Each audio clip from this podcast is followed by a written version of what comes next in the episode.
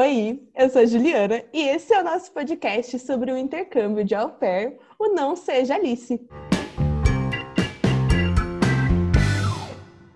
E eu digo que é nosso, porque, óbvio, além da companhia de vocês que estão aí escutando, eu faço tudo isso com a Laura. Oi, amiga! Oi, Ju! Oi, gente! Já se afofa na cadeira aí que hoje a conversa vai ser longa, porque vamos falar sobre as agências responsáveis pelo intercâmbio, as principais diferenças entre elas e as documentações que cada uma exige. Vamos lá? Então, vamos falar sobre as agências no Brasil. Primeiro, para a gente entender certinho, vamos começar falando sobre qual é o papel da agência brasileira no au pair, que é o seguinte. As agências de viagem aqui do Brasil são conveniadas de uma agência americana. Lembrando que aqui a gente só fala sempre de au pair dos Estados Unidos, tá? Porque tem au pair para vários outros países também, mas esse aqui é específico dos Estados Unidos.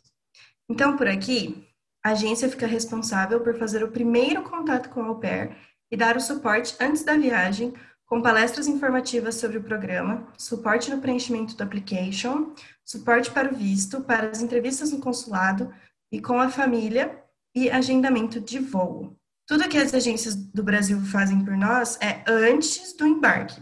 Uma vez que a gente embarca para os Estados Unidos, o contato é só com a agência de lá.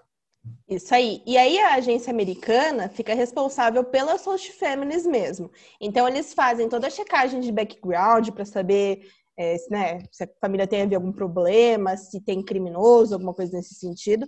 Aí eles também fazem visitas na casa da família para certificar que eles têm uma estrutura física para comportar uma au pair, né? É, o programa exige que a família tenha pelo menos um quarto para au pair. Não, não é necessário que seja em um andar diferente, não é necessário que seja no, no basement, nem nada assim. É só necessário ter um quarto e não é necessário ter um, um banheiro específico para au pair, mas sim um que ela possa usar que não seja é, no quarto dos host parents, né? É importante a gente dizer que as agências brasileiras e as americanas são agências totalmente separadas e diferentes, tá? Tem uma exceção, mas a gente já, já fala sobre isso, aguenta aí que vai rolar. E, e é durante o processo todo da agência brasileira, que a Laura estava falando, que a gente tem o primeiro contato com a agência americana. Isso porque o sistema que a gente usa para preencher o application já é no sistema da agência americana que você escolheu. É, a gente, por exemplo, foi pela Au Pair Care, né? Então, quando a gente começou a, a preencher o nosso application, tudo já foi no site da Uppercare, mesmo com a nossa agência brasileira nos dando suporte daqui, né? E já que a gente está falando nelas, a gente vai falar então quais são as agências americanas que recrutam brasileiras e brasileiros, né? Quando a gente fala sobre o au pair, existe ali a, a Santíssima Trindade das agências, né? Ou seja, são as três agências que mais recrutam intercambistas. Tem o maior e melhor fluxo de host families e au pairs, então são as mais indicadas, né? São elas a Cultural Care, a Au Pair in America e a Au Pair Care, que foi a agência em que eu e a Laura fomos. É, a gente normalmente usa siglas para falar sobre elas, então se a gente acabar falando sobre umas siglas para vocês não se perderem. A CC é a Cultural Care, a APIA é a Au in America e a APC é a Au Pair Care. Além dessas, também tem a Inter-Exchange e a Grade Au Pair. Mas aqui a gente vai acabar falando só sobre as três principais mesmo. E aí, qualquer dúvida que vocês tenham e surja aí ao longo do podcast, vocês podem falar com a gente nas redes sociais, como vocês já bem sabem, né? Ah, e vale lembrar também que as agências brasileiras variam muito de cidade para cidade, tá? Então é legal você fazer uma busquinha no Google rápida para ver as agências que tem na sua cidade, né? Qual fica mais perto de você, é, para ver qual, qual é mais viável, né? Que você faça. E uma coisa que a gente pesquisou bastante para trazer para vocês aqui são os benefícios de cada agência. E tem um combinho que todas elas oferecem, que é o pagamento da taxa SEVES do visto, a passagem de avião de ida para os Estados Unidos, algumas também dão a de volta, como é o caso da, da o treinamento de uma semana no hotel, que é a matriz da ou na matriz da empresa, né, não que é a matriz da empresa, o salário semanal de no mínimo é, 195 dólares e 75 centavos, seguro de saúde básico, duas semanas de férias remuneradas e um mês livre para viajar pelo país depois que o intercâmbio acabar. E vale lembrar que eles não pagam a, a viagem, tá? Só disponibilizam os trâmites para você ficar por lá legalmente, mesmo depois do fim do programa. Bom, e daí, já que elas oferecem basicamente a mesma coisa, na primeira vista é meio difícil escolher qual é a agência certa para você, né? É, mas não é, calma lá. Primeiro porque você sempre sente uma diferença no atendimento, né?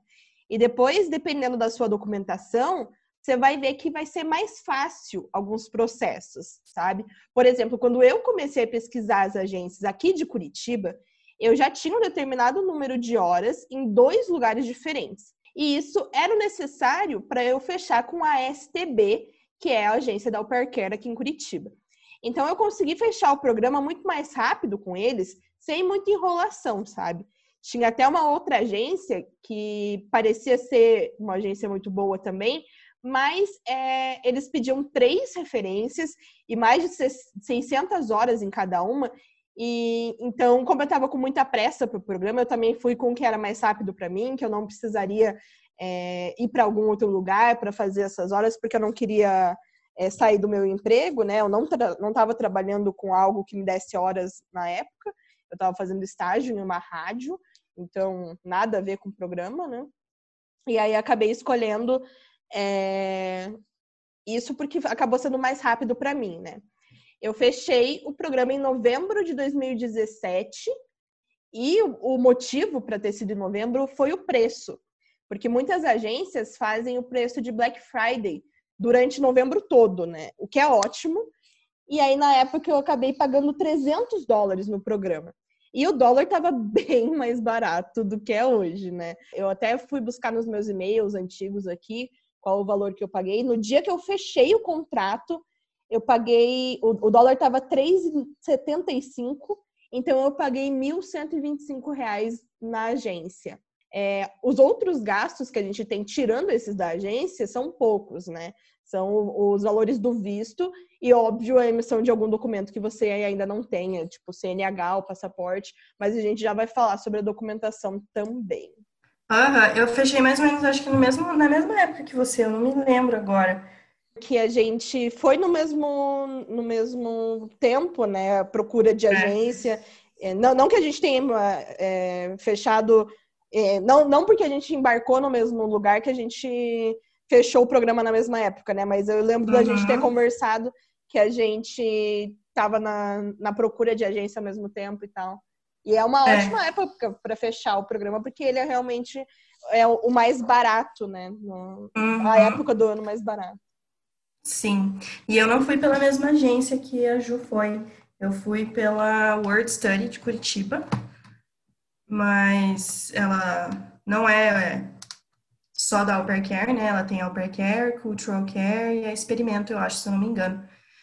E daí tinha essa, essas três opções para eu escolher. E eu fui pela Au Pair Care, não sei porquê eu senti que tinha que ser pela Au Care e fui. E, amigo, você fez eh, uma pergunta que eu acho que eu nunca fiz. Olha que loucura. O podcast traz dúvidas sobre a nossa amizade. Você vinha para cá para fazer as coisas com a agência ou você fazia tudo por e-mail? Então, eu tive que ir. É porque, assim, como eu comecei o processo lá em 2011, né? O meu primeiro processo, eu já tinha feito teste de inglês, se eu não me engano, eu tinha passado. É, não sei como, mas eu passei. E não lembro mais o que eu tinha feito. Ah, eu tinha pego mais outras coisas, assim. E daí. Valeu do processo de 2011 para o processo de 2017? Valeu algumas coisas. Tipo assim, o teste de inglês eu não precisei refazer. O que eu precisei fazer foi que uma pessoa da empresa me ligou para conversar comigo em inglês para ver se eu conversava ok, assim. Mas eu não precisei refazer o teste. Mas também não ia ter problema, né? Porque meu inglês, depois de todos esses anos. Perfeito, melhor... perfeito. Nunca. e uh, já que você falou de valores, os, vamos falar dos valores atuais, de hoje em dia, né? Que dois anos fazem muita diferença. Que hoje o intercâmbio gira em torno dos 500 dólares nas agências que nós pesquisamos. Fechando o dólar no dia 26 de agosto de 2020, que que tá 5,61, isso dá R$ 2.805. Ainda assim, eu não acho que é um intercâmbio caro, porque, cara, se você for ver, você ganha esse dinheiro aqui, ó, em um mês de intercâmbio. Em um mês você ganha esse dinheiro de volta, sabe? Então, vale muito a pena, muito a pena. Você ganha mais. Eu até fiz um cálculo uhum. ali. Você ganha 780 dólares no primeiro mês do intercâmbio, é, ganhando o, o, mínimo, né? Tem au pair que ganha bem mais do que o mínimo. Então, você recupera esse valor em literalmente semanas. Mas é, é, bem mais salgado do que quando a gente fechou, né? Mas três anos fazem bastante diferença. E de lá para cá, uma anta entrou no governo e vocês sabem que, né? Foi só ladeira abaixo a economia, galera. Mas, enfim, né? Ai, ai. ai eu adoro. Não, e Bom, pensar pensar que era para eu voltar esse ano, né? Deus o livre. Se eu tivesse economizado dinheiro, tudo bem que eu ia voltar no meio de uma pandemia, mas eu ia ter vários dólares. Hum, uma coisa legal que eu fiquei sabendo lá no grupão é que agora, por conta da pandemia, as meninas que voltariam agora no, em 2020, né, independente do, do começo da pandemia para cá, podem estender mais seis meses. Olha então, só. Tipo, eu provavelmente pode... estenderia. Uhum. Aí não sei o que, que, eles vão fazer quando esses seis meses acabarem, né? Se pode ficar estendendo ou. É que na verdade acho que já tá vez. acabando, né? É, não sei, né? Tipo, quem, quem acabou esse mês, por exemplo, pode estender mais seis é, meses. É, não, sim. Mas, tipo, então... tipo, as de março, se já. Ah, tinha... é. Daí não sei o que, que vão fazer, mas sei que é. Tá tendo essa opção. Achei bem legal da parte deles. Bom, e agora que a gente já cobriu toda a parte da agência, a gente vai falar sobre outra parte bem importante, que é a documentação necessária para que você possa começar todo esse procedimento do intercâmbio. Então, primeiro, óbvio, você precisa de uma carteira de identidade válida, ou seja, que seja que tenha sido emitida nos últimos 10 anos e com uma foto atualizada, não pode ser foto de criança, tá? É, então, você também precisa de um passaporte válido. E é sempre bom lembrar também que o au pair tem uma idade limite, tá? Entre 18 e 26 anos. Você pode fazer 27 anos nos Estados Unidos, sabe? Você pode embarcar com 26 anos, 12 meses e 29 dias, mas você não pode ir para lá com 27 anos. É, e também tem o ponto que a idade mínima é 18 anos, porque é o que marca a idade adulta aqui no Brasil, né? Mas é super importante dizer que essa não é a maioridade lá nos Estados Unidos, tá? Lá você só é considerado adulto aos 21 anos de idade. Ou seja, se você for com 18 anos, não vai poder beber, não vai poder ir para bar, não vai poder ir para balada. Isso tudo porque, de acordo com as leis estadunidenses, menores de idade não podem nem entrar nesses tipos de estabelecimento. Então, se a vida noturna é uma coisa muito importante para você, né? Se você não consegue passar um fim de semana sem tomar uma berinha ou uma breja, ou seja lá como você chama, cerveja, é melhor você não ir, tá? Espera um pouquinho, vai só com 21 anos, porque não tem jeitinho brasileiro lá, não, tá? Não, não pode, é. ponto. Ainda mais quando você é intercambista e, né, é tratado como tal no país, e é o que acontece, né? Então, não tem jeitinho brasileiro, não, não tem o que. O, o jeito que é é documento falso, e óbvio que isso pode te fazer ser expulso do programa, então não é uma opção. E deportado. Exato, e daí você não volta nem como turista, sabe? Então, cuidado, e se isso for realmente super importante para você, espere um tempinho, vá com 21 e daí você pode fazer tudo que você quiser, torto e direito lá, que tá tudo dentro da lei. Quer dizer, uhum. contanto que você não faça nada legal, né? É. Sempre bom ressaltar. E outra coisa que o programa exige é que você seja legalmente solteira, ou seja, não tenha nenhum documento de união estável ou casamento e também não pode ter filhos, nenhumzinho. Isso porque o programa exige comprometimento, né? Então, teoricamente, se você tem marido ou filho, como que você vai se comprometer a ficar um ou dois anos fora do país sem ter um contato próximo com eles, né? Então, porque sei lá, meu, já tem muito albergue que desiste Tipo, imagina com marido e filho se fosse, né? Exato, tipo, com saudade de mãe e pai, e irmão, sei lá, e daí. Sim. Sei lá, marido e já e filho. tem bastante au pair. Já tem bastante au pair que desiste, tipo, não quer mais. Eu conheci algumas, assim. E também, para dar entrada no processo, você também vai precisar de uma carteira de motorista válida e uma permissão internacional para dirigir. E essa permissão internacional tem a mesma validade que a sua carteira, então é bom que você já vá no período em que a sua carteira esteja válida. Quando você chega nos Estados Unidos, é comum que a Host Family te peça para fazer uma carteira do estado. Isso porque cada estado tem uma validade diferente para permissão internacional. É, exatamente. Na Pensilvânia vale por um ano só. E como eu só fui querendo ficar um ano, né? É, a minha família não exigiu que eu fizesse a driver's license, porque não, não, não ia ter um, uma razão, né? Eles confiavam em mim para dirigir. E foi tudo certo. Eu, eu, cheguei lá e no mesmo dia que eu cheguei, o meu host dad me, me levou para andar de carro, para me mostrar o carro que eu ia usar e tal. E daí já falou que achava que eu dirigia, que eu dirigia bem, não, não achava que a gente ia ter um problema com isso e tudo mais. E aí ele me perguntou se eu queria fazer a, a licença do Estado, né? E eu falei que não, não tinha necessidade. E aí ele falou: ah, a gente paga se você quiser fazer, não tem problema. Mas acabou que, que não fiz. Então, para mim foi tranquilo, porque eu só queria ficar um ano mesmo. Né, a, a, carteira lá vale por um ano, então eu não tive problemas legais em continuar com a minha permissão durante aquele ano. É, a única coisa chata é que a, a permissão dos estados funciona como um documento teu, né, com foto e tudo mais, então você não precisa ficar carregando o seu passaporte para tudo quanto é canto, né? Eu andava com meu passaporte na carteira, o que é péssimo porque não, não são todas as carteiras que comportam um passaporte. Eu tive e que também... comprar uma carteira nova. e também o medo de perder o passaporte, né, cara? Tipo, Exato. Todo lugar que você vai. Uhum.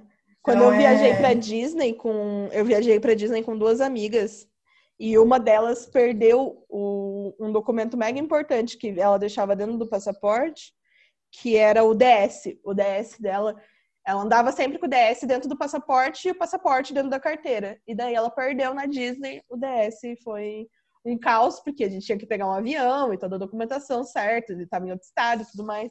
Enfim, daí a gente ligou para o Percare lá da Disney e falou: Olá, Percare, como faremos?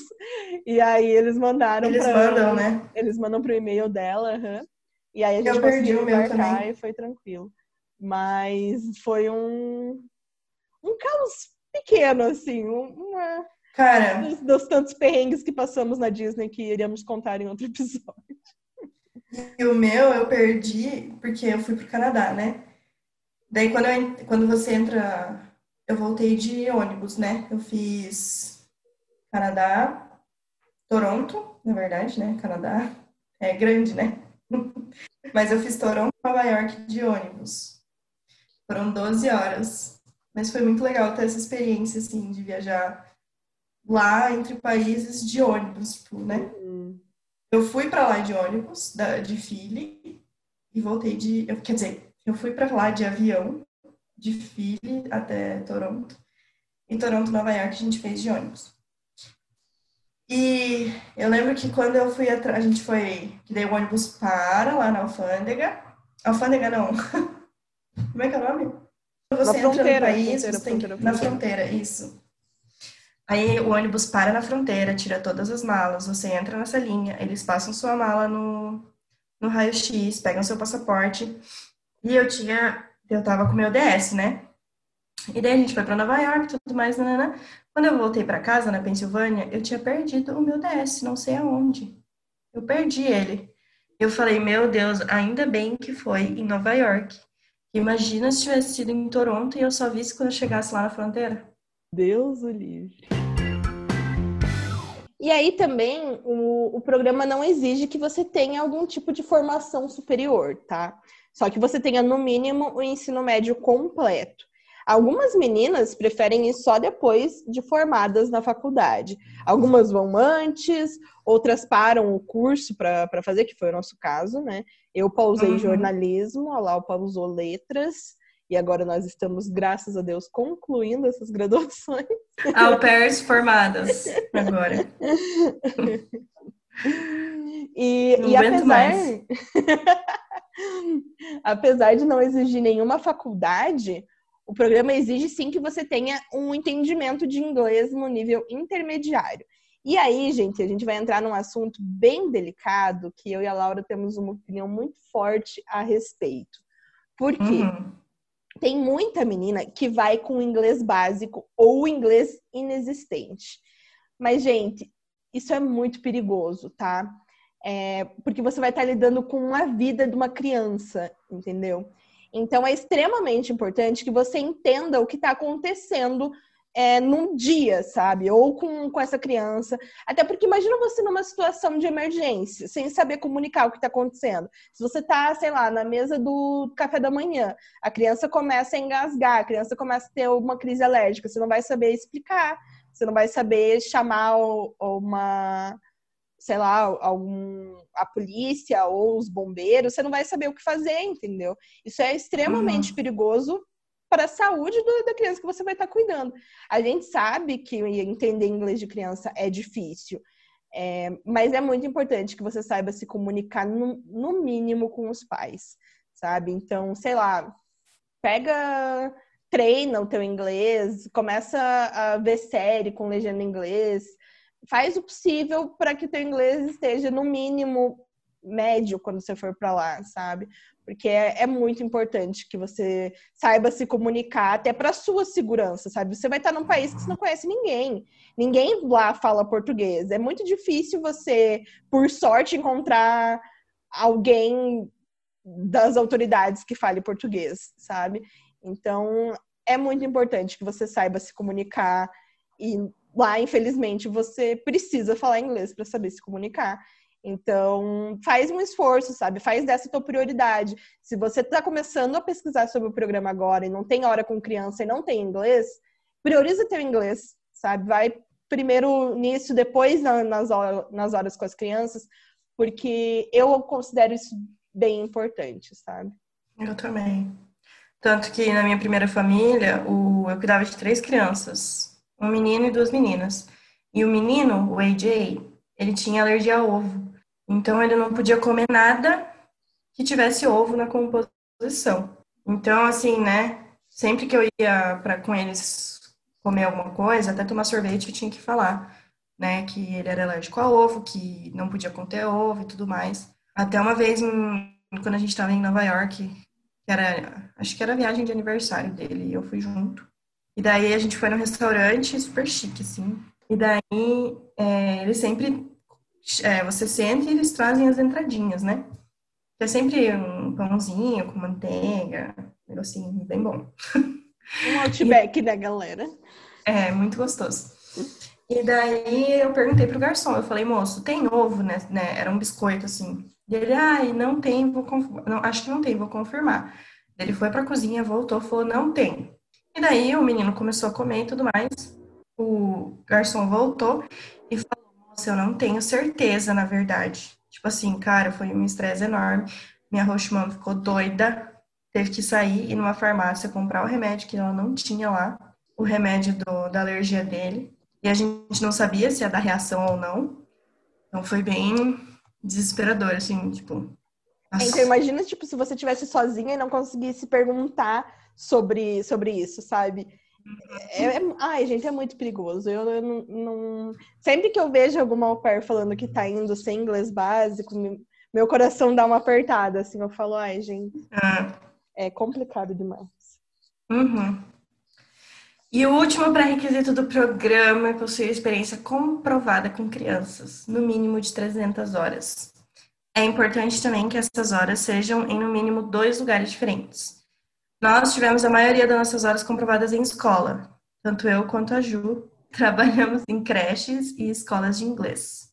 Mas existem várias formas de você comprovar suas horas, né? Dá para cuidar de criança no seu bairro, voluntariando em colônia de férias e várias outros, outras formas. E vale lembrar que as horas com familiares não contam como as 300 horas iniciais, tá? Conta como adicional, né? Mas para além das 300 horas. Então, você tem que ter primeiro as 300 horas para depois você poder adicionar essa com familiares que fica como extra. Né? E lembrando for... que quanto mais horas você tem, melhor fica o seu perfil. E quanto melhor o seu perfil, mais famílias entram no seu perfil. Quanto mais famílias Quantas horas você tem? Ah, tinha. quando eu fechei, eu tinha 2.500, se eu não me engano. Cara, eu não lembro, sabia? Eu tinha por volta de 2.500. Não lembro se fechava 12.500, mas era algo Eu acho que... Eu vou, até, eu vou até olhar aqui. Será que ainda tem no site da Uppercare? Mas Será que eu, eu acho que ainda tá lá? Eu acho que não. Eu acho que eles cancelam a nossa entrada no perfil. Ai, se tiver, vai ser muito acho legal ver. Ai, gente, então foi isso. Eu tive que cortar um pouquinho, porque a gente achou os nossos perfis no, no site da Uppercare. E aí ficamos Sim. emocionadas, porque foi muito gostoso ver. Dá até vontade de novo. Ah, então é isso. Eu vou encerrar aqui lá, vou ligar para a STB, vou fazer o perdido. não, Ai, eu não posso, infelizmente. Dá vontade. Eu não tenho. A idade não permite mais eu não tenho uh, o psicológico mesmo. Mas vamos lá, né, gente? Vamos encerrando aqui o nosso episódio dessa semana. Na quinta-feira que vem, a gente volta aqui no Spotify, no Deezer, no iTunes e no Pocket Cast. É isso aí. Semana que vem a gente conversa. Enquanto isso, vocês podem encontrar a gente no Instagram, no Laura A. Fontana e Jubilk, B-I-L-K. Podem mandar suas dúvidas e sugestões para a gente ir por lá, tá bom? Então a gente se vê. Um beijo. Beijo, gente. Até semana que vem. Tchau.